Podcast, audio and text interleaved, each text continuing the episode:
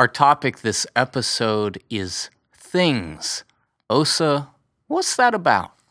Well, Rev, it's about a memory I have of being on a plane, 4 years old, coming to America from Nigeria, and sitting up all of a sudden remembering that I forgot something. And I turned over, I looked to my mother, I said, "Mommy, where's my Winnie the Pooh?" She said, oh my goodness, I guess we must have left it behind. But don't worry, we'll get you a new one."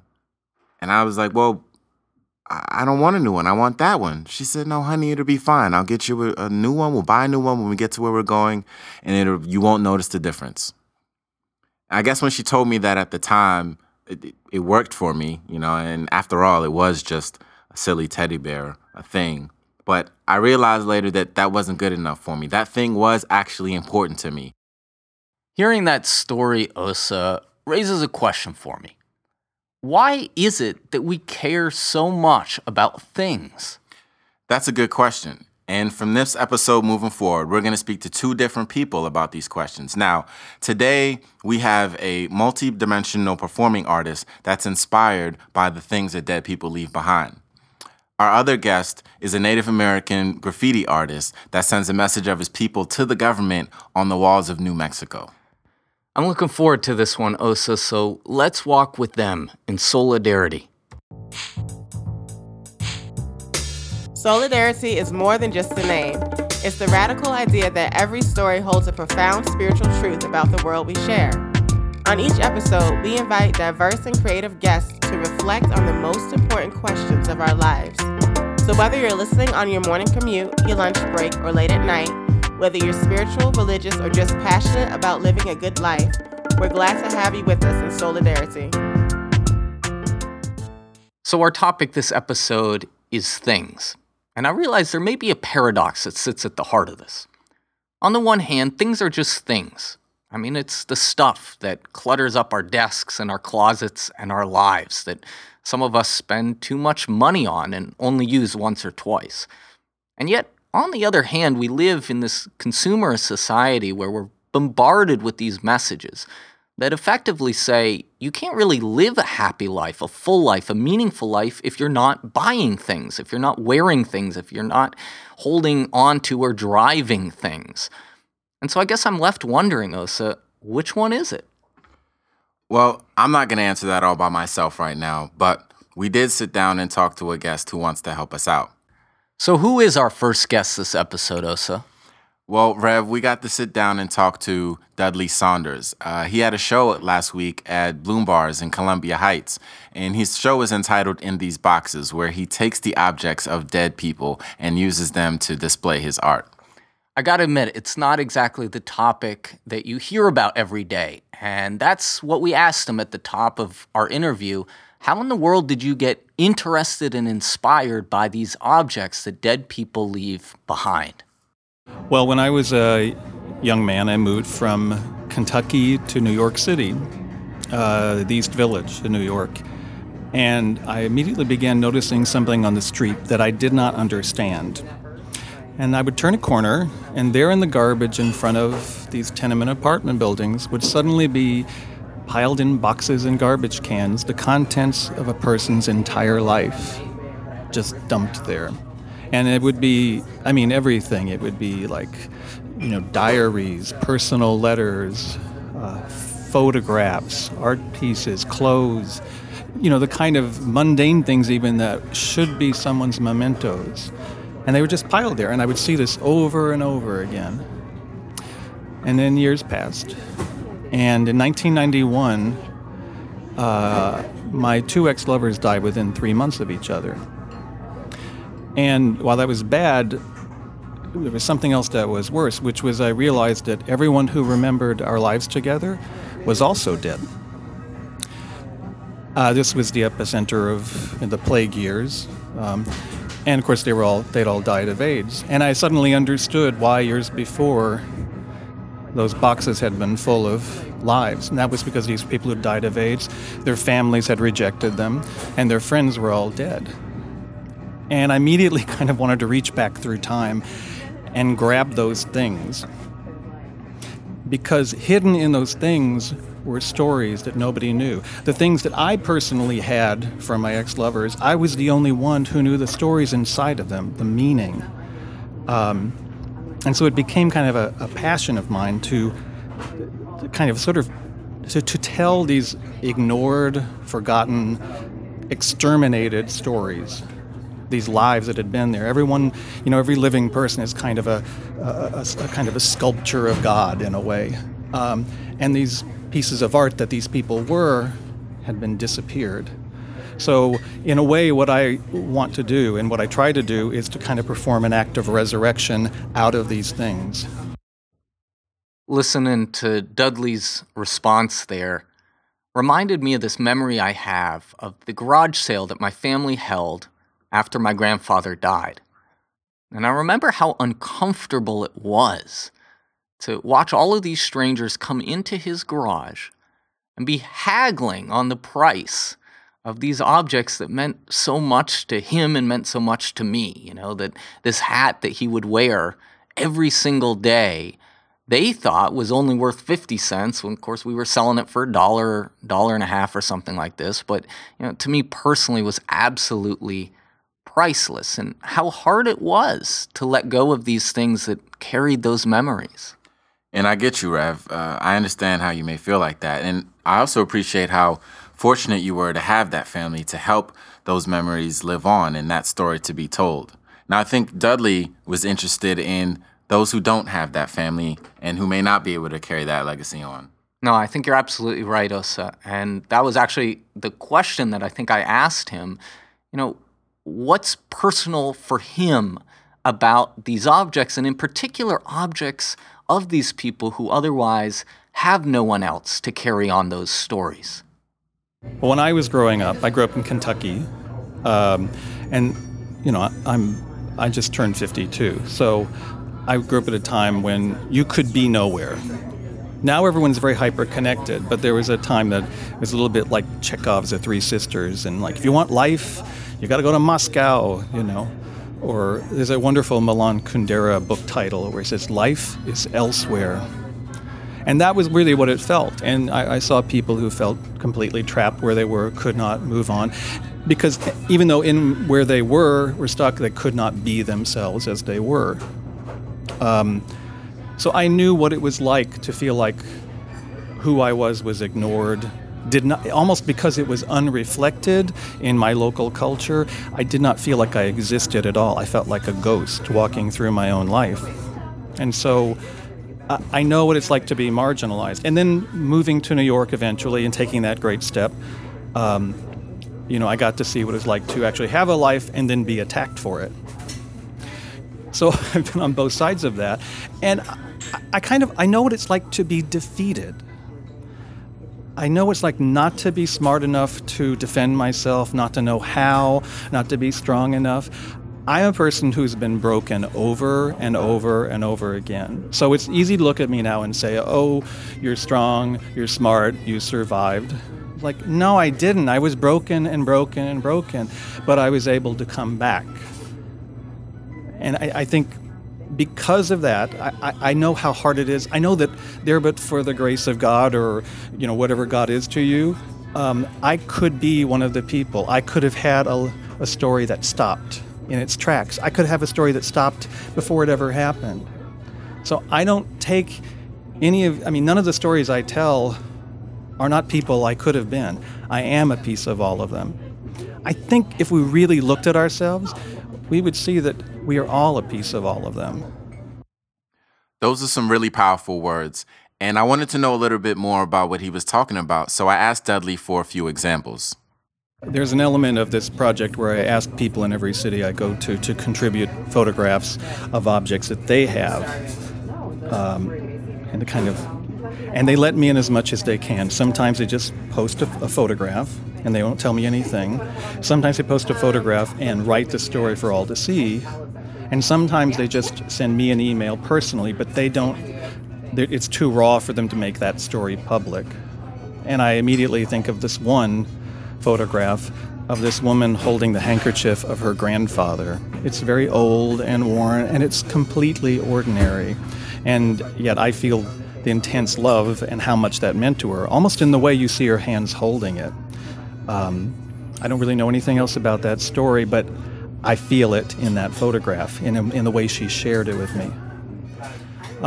In another way, personally, I have a tape hidden in a box that I even can't open up right now, which was of a singing performance that one of my ex-lovers did actually before I ever met him, that he told me about. And so I sit there, I can't listen to it, but I can't throw it away either, which is kind of where most of us sit. You know, we can't quite make it be gone. It's this, I mean, how do you throw, it's like one person told me about like having like a beach ball. I couldn't throw it out because they realized that was their husband's breath in there. You know, so I don't know, this is the best answer I can give you.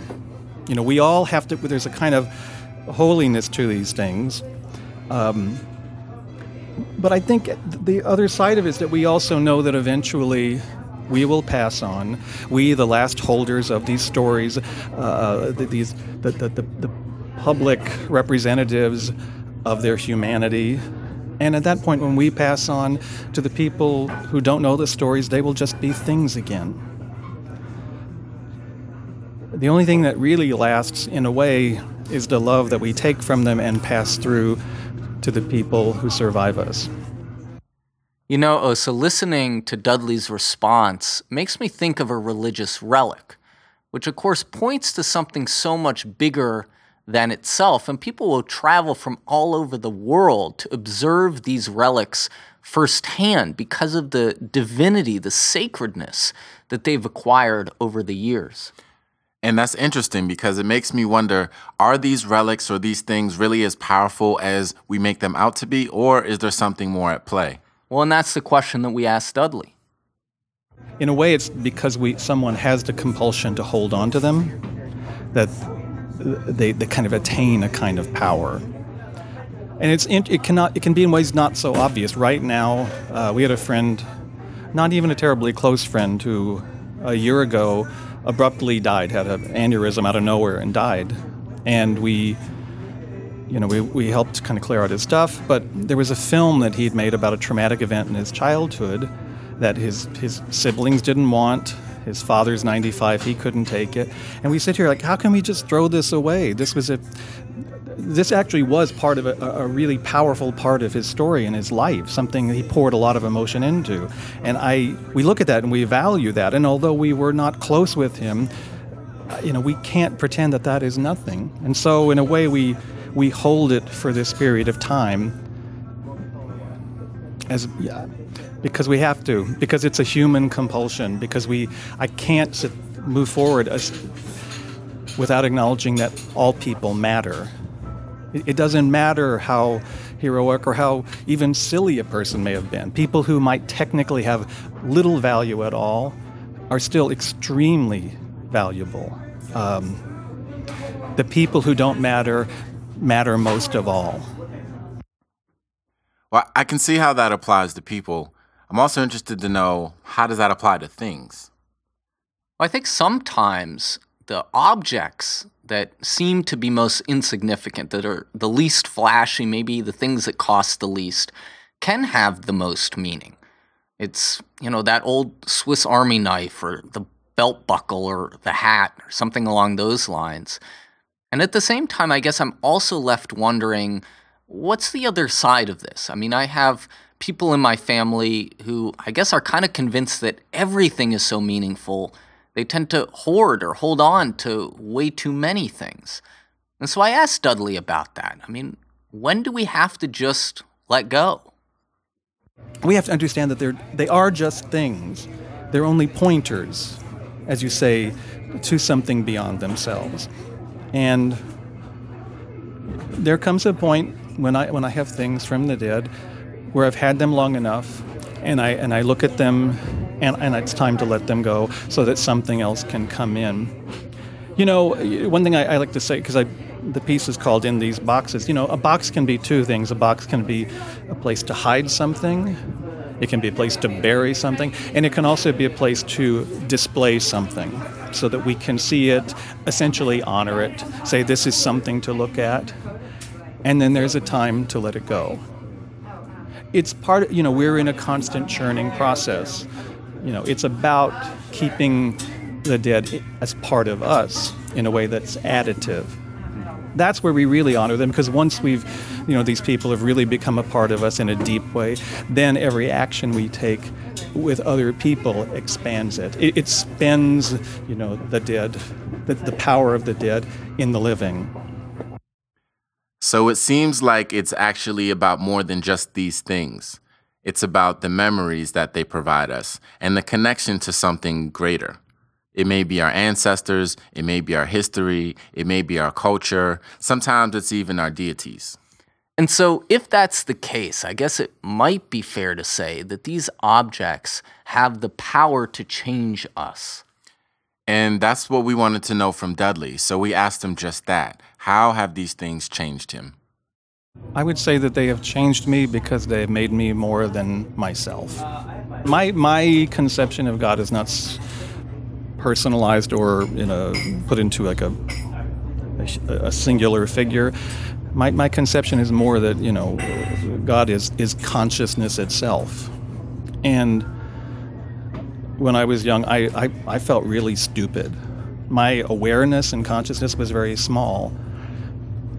But when I expand my consciousness, when I let myself take risks, make mistakes, talk to people and say the wrong thing and be assaulted for it. And I'm able to, if I can answer that in a kind of loving way and forgive myself, and I can absorb the consciousness of the people around me. I can learn. Every day I learn and become more aware of other people, of what other experiences are. I grow larger. And if I grow larger, there essentially is more God in me. And the day we stop adding to ourselves is the day we limit how much God there can be in us. So we look at it in a very practical way. If you there's not a time when I don't listen to Ta-Nehisi Coates, where my racial consciousness does not expand, and not in a way that I find shaming, but I understand more. I can understand more. I know a lot of transgender activists, and In fact, there are things I've learned about. Although I'm gay, I have a very male-identified gender identity. But there are things I understand, weirdly enough, about the male gender because I'm dealing with people who are dealing with a transgender issue.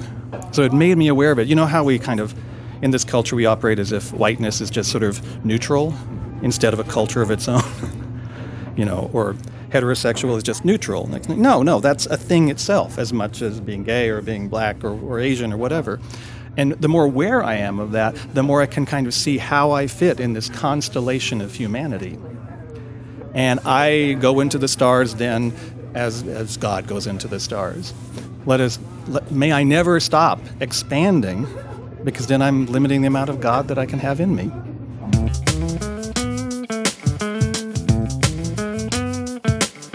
As we mentioned earlier, we have another guest, and Saba is a graffiti artist and screen printer.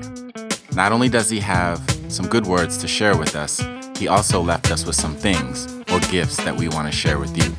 So stick around to the end of the show where we'll give you details on how to get in on them.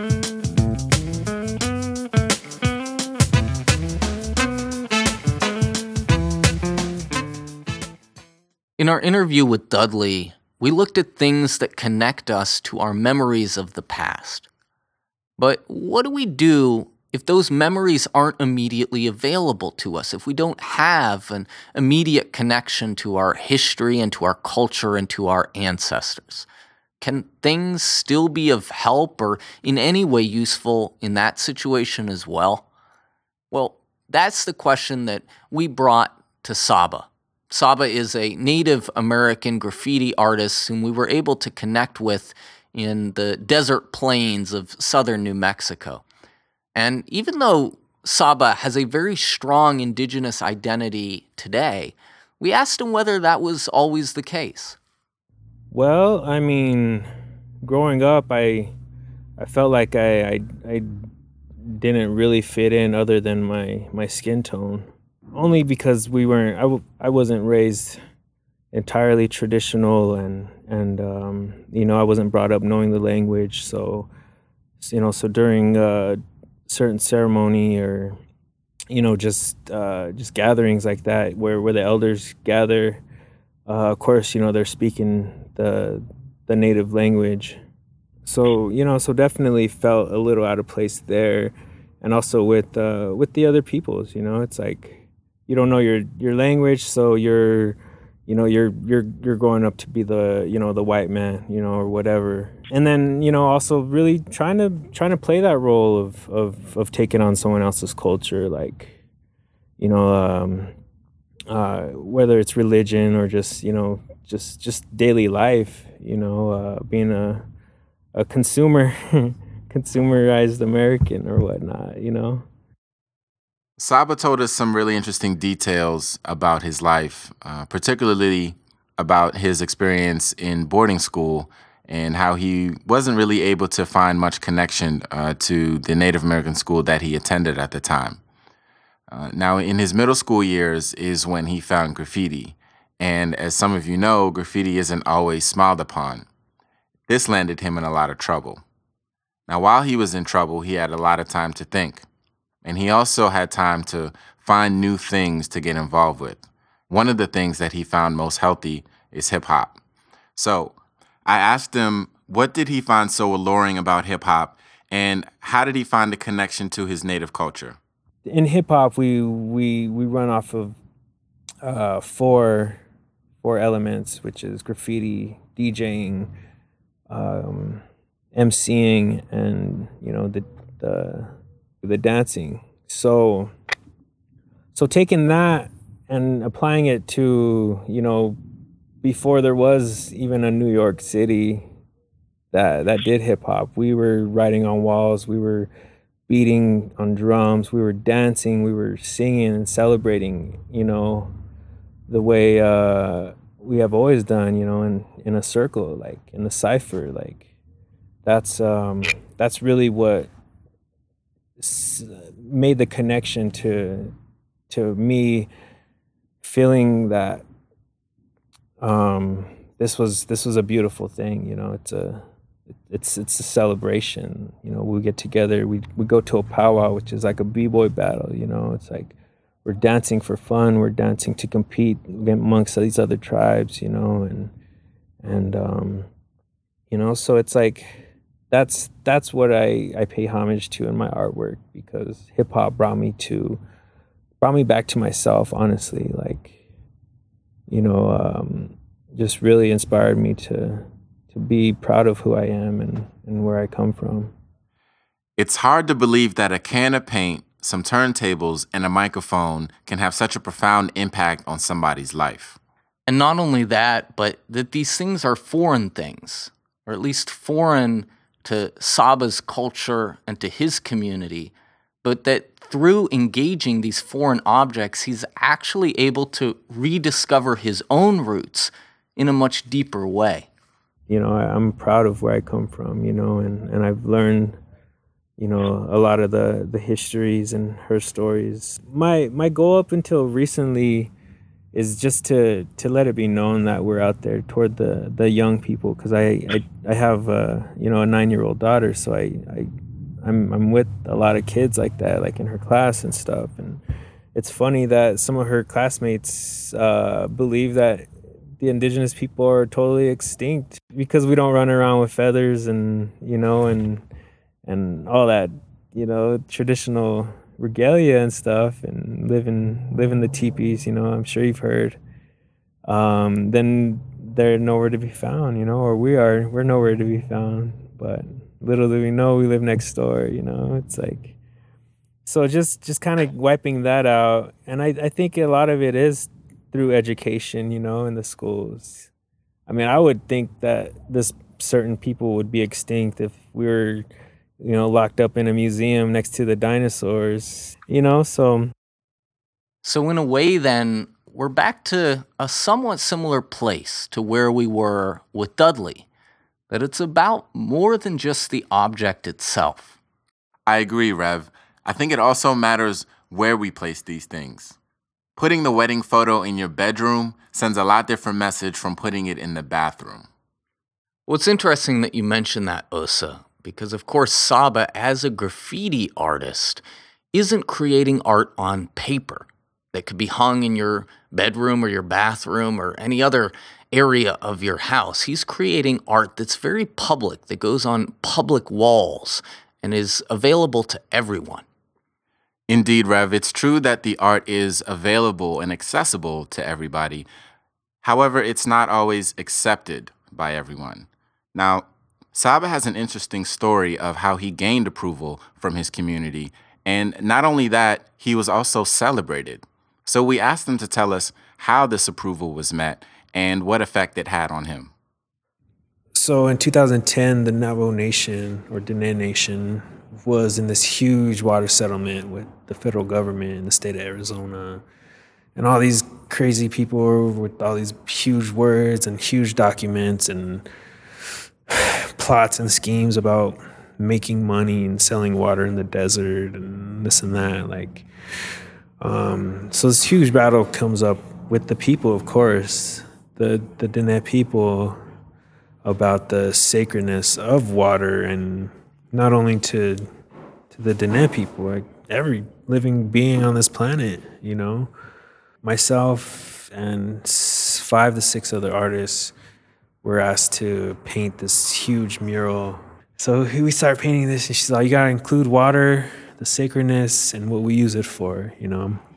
So we painted a man and a woman holding a basket full of water, pouring onto some corn that was growing, with the kids on the side playing, from the basket, created this huge wave of water around this water tank, and there was kids all playing in it, and it was a beautiful mural. So we went on this whole campaign across the whole Navajo Nation, and painting every water tower we've seen with water's life everywhere. And we started with $100, and we borrowed my buddy's dad's truck, and we were gone for a month just painting. And every time we painted, it would rain.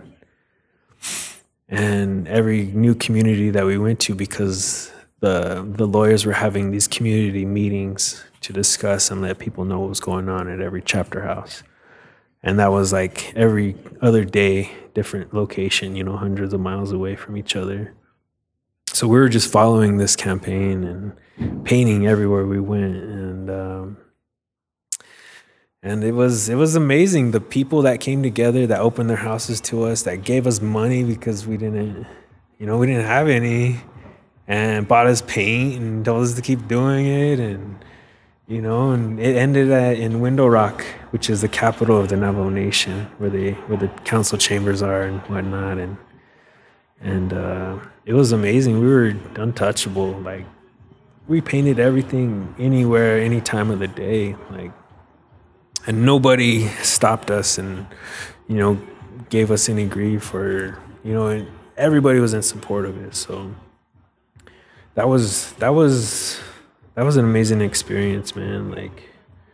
I can't wait to do it again, ?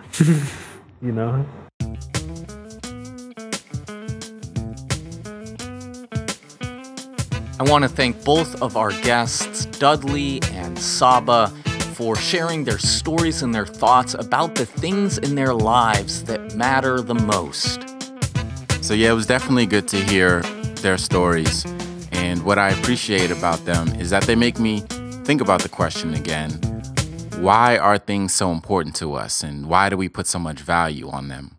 And from hearing their stories, I realized that there's a connection that we make to these things, that we have to these things. In Dudley's case, it was the connection to stories that may have otherwise never been told, a connection to people and an appreciation for life and culture and experiences that he was able to gain from those things.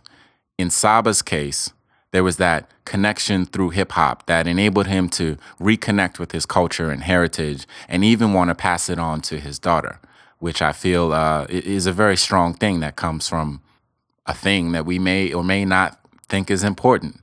It makes me think about the things in my life and the things that maybe I overlook and maybe not appreciate enough. And I've been inspired to actually look into my own life and look into the things that I hold dear and some of the things that I may even take for granted and kind of reassess what they mean to me. I love that invitation, Osa, to set aside some time to just take a look at all the things in our lives. Because it makes me wonder, what are those hidden stories that I haven't really paid attention to that are sitting in some of the objects on my desk? You know, what are the memories that I'm passing over that stay locked within the objects in my bedroom? What are the possibilities, the discoveries that await me in some of the objects that I find as I'm walking down the street or when I'm on the metro or when I'm hanging out with my friends? It seems to me that coming into this interview, I'll admit, I was pretty convinced that, you know, things are just static objects that we're always kind of being pressured to buy and to hoard, and that effectively we control and we use for our purposes and to fulfill our agenda. But I'm coming away realizing that at least for some of the things in our lives, they have a lot more power and sway over us than we might ordinarily think. That in a way, some objects actually invite us into a new world. They invite us to connect with people we otherwise wouldn't connect with memories we otherwise might overlook, with influences and cultures and heritages and ancestors and people we otherwise just might not encounter. And if that's true, then it's fair to say the things in our lives matter. All right, everybody, thanks for listening. And as a token of our appreciation, we've got some giveaways for you guys. Now, when we met up with Saba, he made for us an original screen-printed poster and T-shirt. These are one-of-a-kind originals that you won't get anywhere else but from listening to this podcast. Now, in order for you to get it, there's a catch, all right? What we need you to do is we need you to go on Facebook, share a status with us, and let us know what you think the theme for our next episode should be. And when you do that, first of all, make it visible so we can all see it. And we also need you to hashtag it with Solidarity. If we decide to use your theme, then you will win either the poster and or the T-shirt, depending on how good the themes are. So we really want you guys to like dig deep, give us some good stuff to work with, and let us know what you think. Solidarity is created by The Sanctuaries, a new type of spiritual community for a new generation. If you live in Washington, D.C., or if you're traveling to the nation's capital, come join us and meet some of the people behind the voices you hear. You can find all of our upcoming events on our website, thesanctuaries.org.